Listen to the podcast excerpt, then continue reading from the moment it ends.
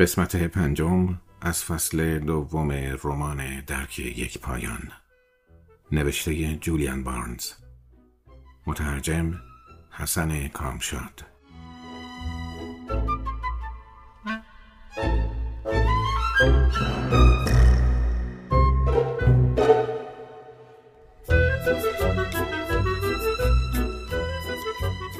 رفتم تو فکر. مارگارت همیشه راننده خوبی بود. نه تنها بی خطر میراند بلکه با اتومبیل هم بدرفتاری نمی کرد. در عهد بوق وقتی من درس رانندگی می گرفتم معلمم می گفت وقتی دنده عوض می کنی رفتارت با دنده و کلاج باید چنان آرام و نامحسوس باشد که سر مسافر تو یک سانتیمتر از روی ستون فقراتش تکان نخورد. این حرف در من خیلی اثر گذاشت و هر وقت کس دیگری رانندگی می کرد حواسم اغلب متوجه آن بود. اگر با ورونیکا زندگی می کردم بیشتر هفته ها باید به پزشک مفاصل مراجعه می کردم. یک دفعه گفت مثل اینکه حالیت نیست.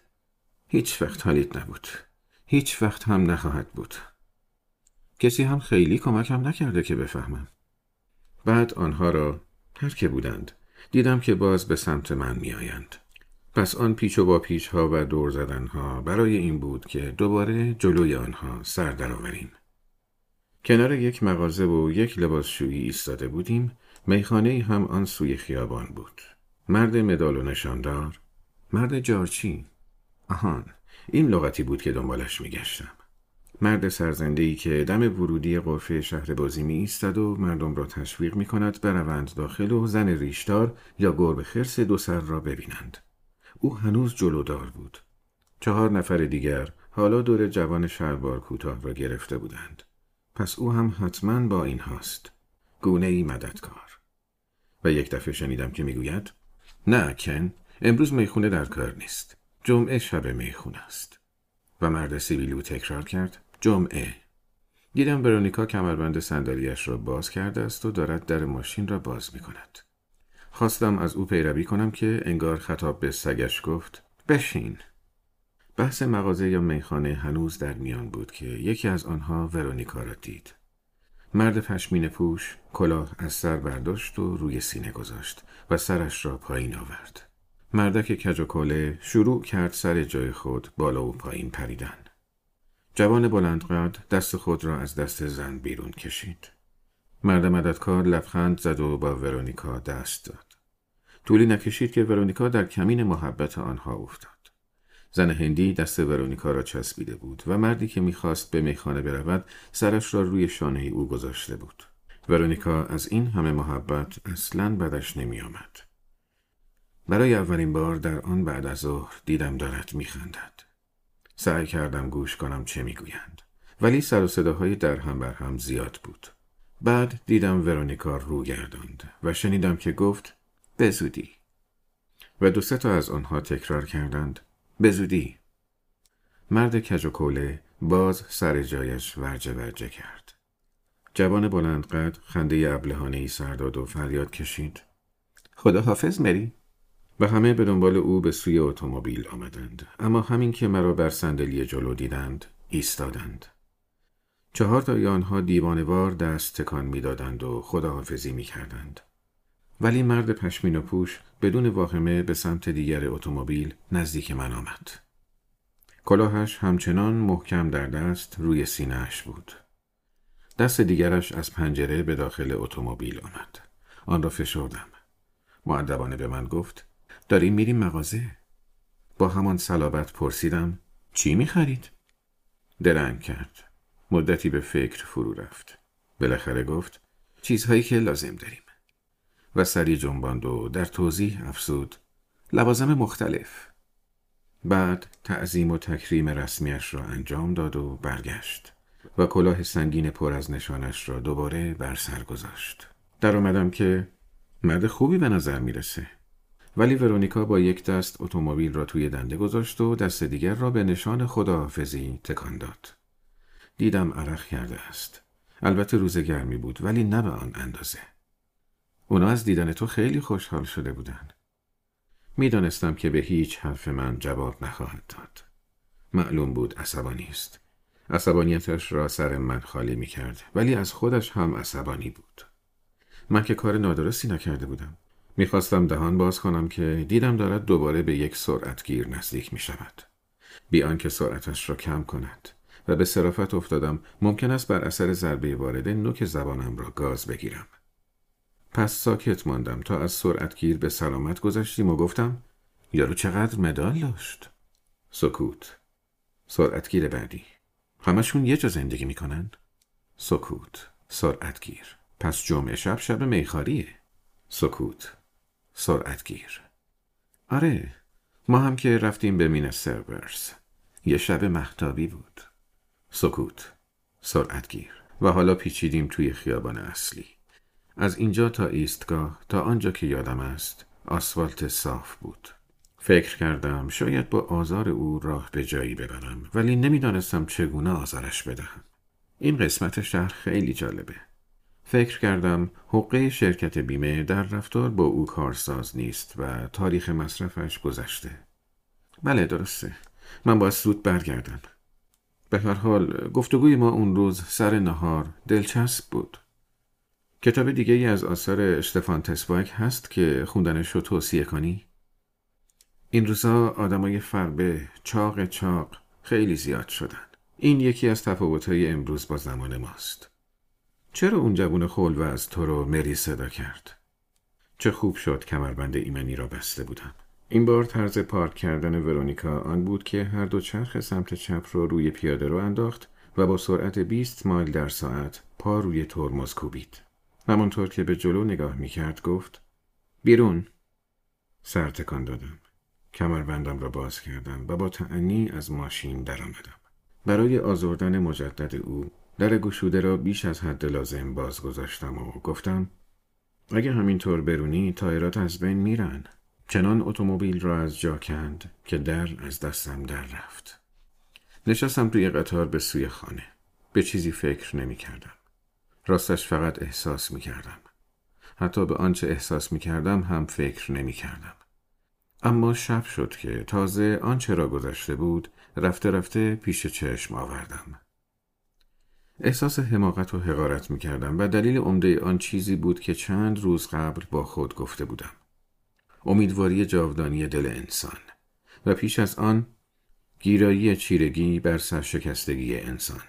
من به گمان خودم مبتلا به خودبینی نبودم ولی از قرار معلوم بیش از آنچه خودم بدانم گرفتار آن بودم آنچه ابتدا به صورت عزمی جزم برای تصاحب چیزی که به من واگذاشته شده بود شروع شد کم کم شکل چیزی بسیار بزرگتر به خود گرفت چیزی شد که بر دوش همه زندگی و روزگار و ذهنم سنگینی می کرد و نیز بر هوا و هوسم فکر می کردم در دوره از زندگیم واقعا فکر می کردم که می توانم به ابتدا برگردم و همه چیز را تغییر دهم. می توانم گردش خون را وارونه کنم. خودبینیم به حدی بود که حتی گمان می کردم اگر اقراق نباشد می توانم کاری کنم که ورونیکا دوباره مرا دوست بدارد. و مهم است که این کار انجام بگیرد. وقتی او درباره تمام کردن ماجرا ایمیل زد اصلا تشخیص ندادم که لحن تمسخر و ریشخند آمیز دارد و آن را نوعی دعوت در حد بیا تو دلم تلقی کردم حالا که خوب نگاه می کنم رفتار او نسبت به من نه تنها در ماههای اخیر بلکه در طول تمام این سالها همیشه یکسان بوده است. به زعم او من کم بود داشتم. ادریان را ترجیح داده بود و قضاوت او را همواره درست تلقی کرده بود. حالا می‌فهمم. از هر جهت از نظر فلسفی یا از هر نظر دیگری این بدیهی بود و بی نیاز از اثبات. ولی من بی آنکه انگیزه های خود را بدانم خواسته بودم به او حتی بعد این همه سال ثابت کنم که مرا عوضی فهمیده است. یا بهتر بگویم خواسته بودم به او ثابت کنم که دریافت اولیش از من. زمانی که دل و تن یکدیگر را فرا می گرفتیم زمانی که پاره ای از کتاب ها و صفحه های مرا میپسندید زمانی که آنقدر مرا می‌خواست که مرا به خانهشان برد دریافتی درست بود. فکر می کردم می توانم بر سرشکستگی غلبه کنم و پشیمانی را به گناه تبدیل کنم و بعد بخشوده شوم. به شکلی دچار این توهم شده بودم که ما می توانیم زندگی منحصر به فردمان را از میان برداریم. می توانیم نوار مغناطیسی ضبط کننده زندگیمان را ببریم و باز به هم بچسبانیم. برگردیم و سر دوراهی به مسیر دیگر برویم. به راهی کمتر پیموده یا اصلا ناپیموده به جای این کار شعور متعارف را کنار گذاشته بودم. به خود گفتم پیر احمق و احمقی احمقتر از پیر احمق وجود ندارد. این چیزی بود که مرحوم مادرم وقتی که در روزنامه می‌خواند مرد مسنی عاشق زن جوانی شده و زندگی زناشویی خود را به خاطر لبخندی ساختگی موی رنگ کرده و دو سینه مصنوعی برآمده به باد داده اغلب زیر لب می‌گفت البته اینها عینا کلام مادرم نیست و حتی نمی‌توانم بهانه تکرار مکررات را بیاورم و بگویم من همان کاری را کردم که سایر مردان همسن من هر روز به ابتزال تکرار می کنند. نه من پیر احمق طرفه ای بودم که به بیرقبت ترین پیکر بیمار جهان امید واهی محبت پیوند می زدم. هفته بعد یکی از تنها ترین ایام زندگیم بود. امید و نویدی باقی نمانده بود. تنهای تنها بودم با دو صدای گوش خراش در مغزم. صدای مارگارت که می گفت تانی دیگه خود دانی. و صدای ورونیکا که می گفت تو حالیت نیست. هیچ وقت حالیت نبود. هیچ وقت هم نخواهد بود. و می‌دانم اگر زنگ بزنم مارگارت رجز نخواهد خواند و با رغبت قرار نهار کوچک دیگری خواهد گذاشت و عینا همان داستان و این تنهاییم را شدیدتر کرد. کی بود که گفت هر چه بیشتر عمر کنیم کمتر می‌فهمیم؟ با این حال باز می‌خواهم تکرار کنم که من استعداد بقا استعداد سیانت نفس دارم. و باور به برخورداری از این استعداد به واقع کم و بیش مانند داشتن آن است. چون با این باور به آن صورت هم عمل خواهی کرد. این شد که پس از مدتی دوباره به خود آمدم. می‌دانستم که باید برگردم به حالی که پیشتر داشتم پیش از آن که این پندار ابلهانه پیرسالی یقم را بچسبد. باید به کارهایم برسم هر چه که باشند. سوای زفت و رفت آپارتمان و رسیدگی به امور کتابخانه بیمارستان محله. بله و می توانم همه قبایم را تمرکز دهم بر پس گرفتن مالم.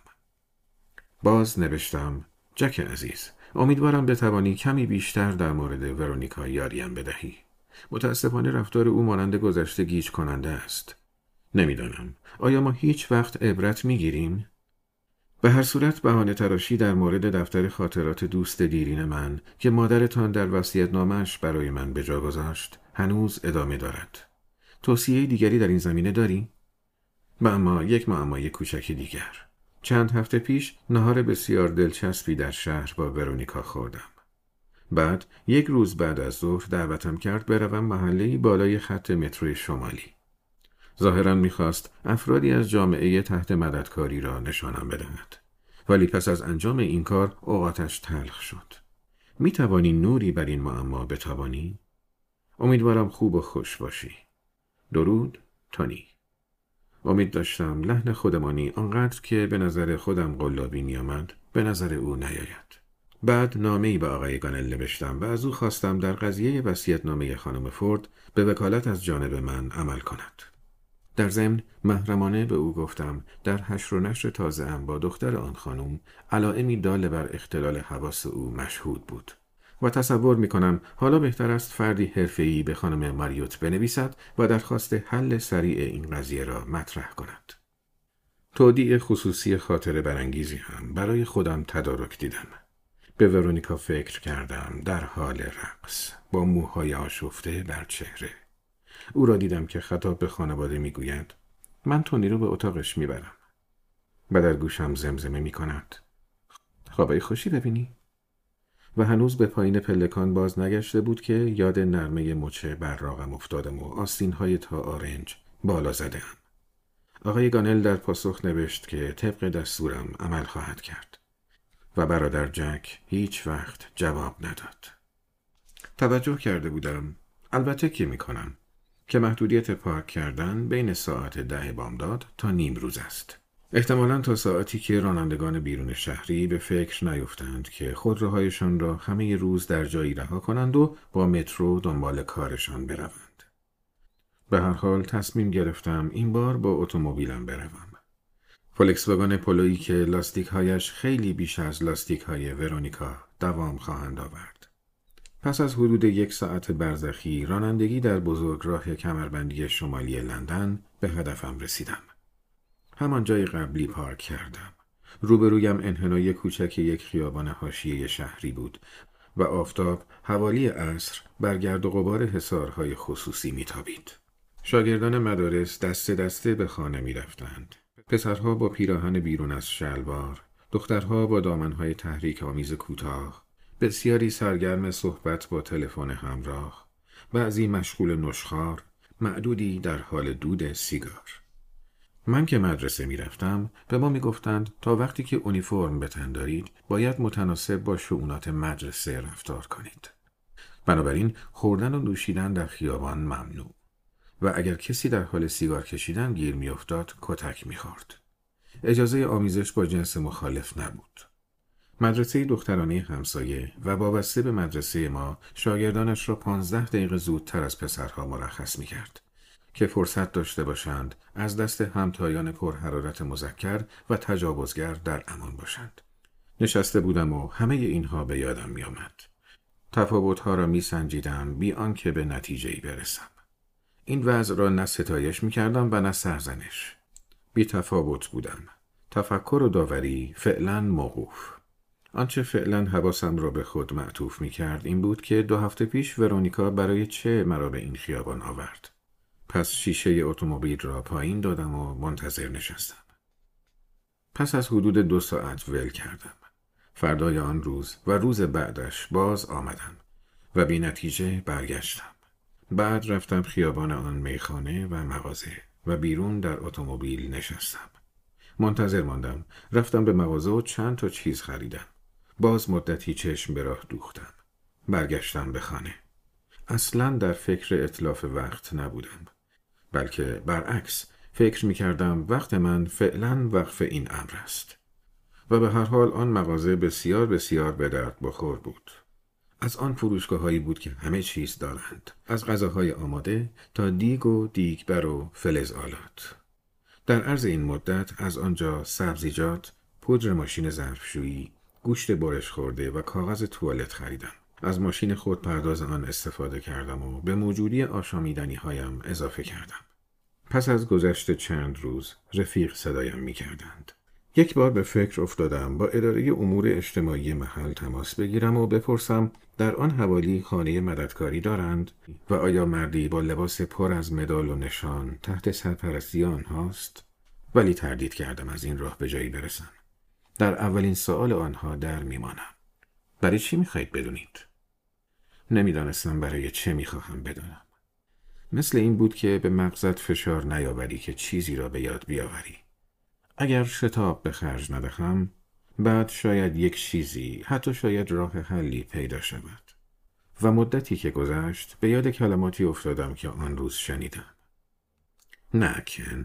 امروز می‌خونه در کار نیست. جمعه شب می‌خونه است. جمعه بعد سوار شدم و رفتم و روزنامه در دست در میخانه ویلیام چهارم نشستم.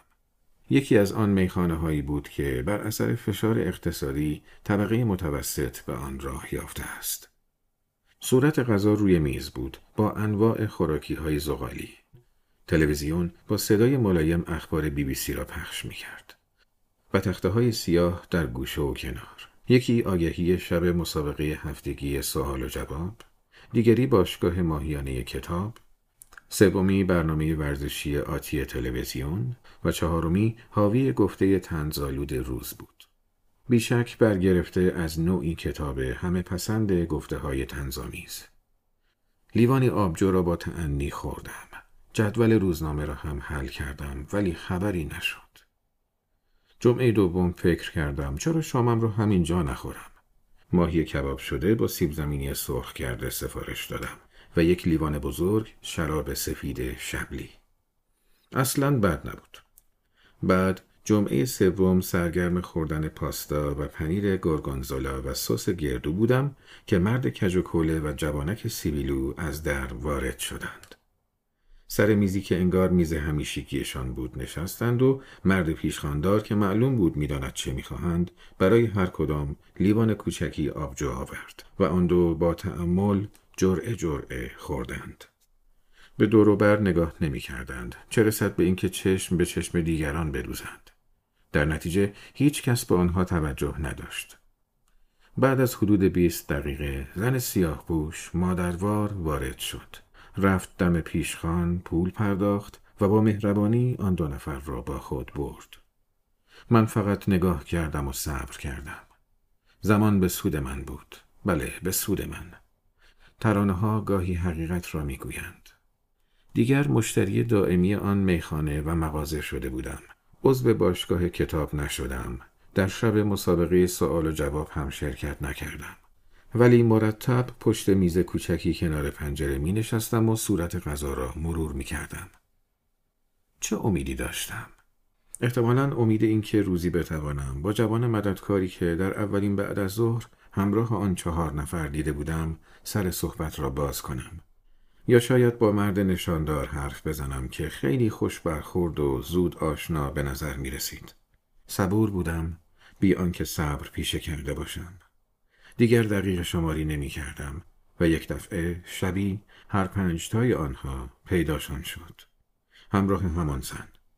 نمی‌دانم چرا اصلا تعجب نکردم. دو مشتری قبلی آمدند به میخانه، ستای دیگر همراه سرپرست رفتند به مغازه. بلند شدم. خودکار و روزنامه را روی میز گذاشتم که یعنی برمیگردم. از در ورودی مغازه یک زنبیل پلاستیکی برداشتم و آهسته دورو برگشتم. هر ستای آنها در آخر یک راه رو جلوی ردیف مایعات شو ایستاده بودند. بحث می کردند که کدام را بخرند. راه رو تنگ بود و نزدیک که شدم به بخشید بلندی گفتم. مرد عینکی بلند قد فورا صورت خود را به قفسه لوازم آشپزخانه چسباند. هر سه خاموش ماندند. در حالی که رد می شدم مرد نشاندار چشم در چشمم انداخت. با تبسم گفتم شب خوش. همچنان نگاهم کرد. بعد سرش را انداخت پایین. به همین اکتفا کردم و برگشتم به میخانه. چند دقیقه بعد آن سه نفر به دو یار مشروب خار پیوستند. خانم سرپرست رفت طرف بار و آشامیدنی برایشان سفارش داد. تعجب کردم. اینها که در خیابان آنطور پر هیاهو و کودکوار بودند در مغازه و میخانه این همه کمرو می‌شوند و در گوشی حرف می‌زنند. برای تازه باردان نوشابه غیر الکلی آوردند. به گمانم کلمه روز تولد شنیدم ولی ممکن است اشتباه کرده باشم. تصمیم گرفتم سفارش غذا بدهم. راهم از کنار آنها گذشت. هیچ نقشه ای نداشتم سه نفری که از مغازه آمدند هنوز ایستاده بودند و نزدیک که شدم کمی رو به من گرداندند. دوباره سرخوشانه شبخوشی به مرد نشاندار گفتم و او مثل پیش پاسخ داد. مرد بلندقد حالا جلوی من قرار داشت. همینطور که از پهلویش رد می شدم ایستادم و به دقت نگاهش کردم. حدوداً چهل ساله به نظر می رسید. بیش از دو متر قامت، پوست رنگ پریده و عینک تهستکانی داشت. احساس می کردم دلش می خواهد دوباره رو بگرداند ولی در عوض کاری غیر منتظره کرد. عینکش را برداشت و نگاهی عمیق به صورتم انداخت. چشمهایش قهوه‌ای بود و مهربان. بیان که فکر کنم آرام به او گفتم من دوست مریم. ابتدا لبخندی زد. بعد دیدم ترسید. رو گرداند. ناله خفه‌ای کرد و خود را به زن هندی چسباند و دست او را گرفت. به هم به سوی پیشخان ادامه دادم. نشیمنم را نیمه بر چهار پایه گذاشتم و شروع به مرور صورت غذا کردم. یکی دو لحظه بعد متوجه حضور مددکار تیر پوست در کنار خودم شدم. معذرت می‌خوام. امیدوارم کار اشتباهی نکرده باشم. نمی‌دونم. مطمئن نیستم. نباید اونو به هیجان آورد. به خصوص حالا. من یه بار دیگه هم اونو دیده بودم. با مری. بعد از دوری که اینجا اومد. من از دوستای مریم نگاهی به من انداخت. انگار که انگیزه و صداقتم را بررسی کند. آرام گفت در این صورت می‌فهمید که چی میگم. بله می‌فهمم. با شگفت اینکه میفهمیدم. نیازی نبود که با مرد نشاندار یا مددکار صحبت کنم. حالا فهمیدم. این را در قیافش خواندم. این حرف اغلب درست از آب در نمیآید. لاقل در مورد من. ما به حرف آدمها گوش می دهیم نوشته آنها را می خانیم. این گواه ماست. این شاهد دیگر ماست. ولی اگر قیافه حرف گوینده را نقص کند به بازجویی چهره می پردازیم نگاهی هیلگرانه در چشم سرخ شدن بیشتر و بیشتر چهره پریدن بی اختیار عضلات صورت. و بعد همه چیز دستگیرمان می شود درویی را ادعای واهی را تشخیص می دهیم و حقیقت جلوی چشممان نمایان می شود اما این چیز دیگری بود ساده تر بود تعارضی در کار نبود. این را صاف و ساده در چهره او دیدم. در چشمهایش در رنگ و حالت چشمها در گونه ها در رنگ فریدگی و در پس رفتارش. گواه دیگر در قد و بالای او بود. در استخوانبندی و عضلاتی که این قامت را می ساخت. این پسر ادریان بود. نیازی به گواهی نامه تولد یا آزمایش دی ای نبود. آنها را به چشم دیدم و احساس کردم و البته تاریخ ها نیز با هم می‌خواند. او باید حالا حدود همین سن باشد. باید اعتراف کنم که واکنش اولی ام خود باورانه بود. تکه ای از نام ام خطاب به ورونیکا از یادم نمی‌رفت. منوط به اینه که تا نفهمیده چقدر کسل کننده هستی از اون آبستن بشی این را حتی هنگام نوشتن جدی نمی گفتم. داشتم صرفا به نعل و به میخ می زدم که هر طور شده آزار برسانم. در حقیقت در تمام مدتی که من با ورونیکا بودم خیلی از ویژگی ها را در او دیدم. جذاب، مرموز، ناخوشایند ولی کسل کننده هرگز. و حتی در نشست و برخواست های تازه با او اگرچه این صفتها را باید روزآمد کرد. زجرآور لجوج متکبر و از جهتی کماکان جذاب. او را هرگز کسل کننده ندیدم. بنابراین حرفم هم کینه ورزانه بود و هم دروغ. ولی این نیمی از ماجرا بود. برای چزاندن آنها این را هم نوشته بودم. بخشی از وجود من امید دارد که شما بچه دار شوید. به این جهت که من سخت به انتقام زمانه معتقدم. ولی انتقام باید از افراد دستن در کار گرفته شود. یعنی شما دو نفر. و در ادامه پس چنین آرزویی برایتان ندارم. شرط مروت نیست این سرنوشت را بر جنین بیگناهی تحمیل کنیم که ناگهان دریابد ثمره پایین تنه شماست.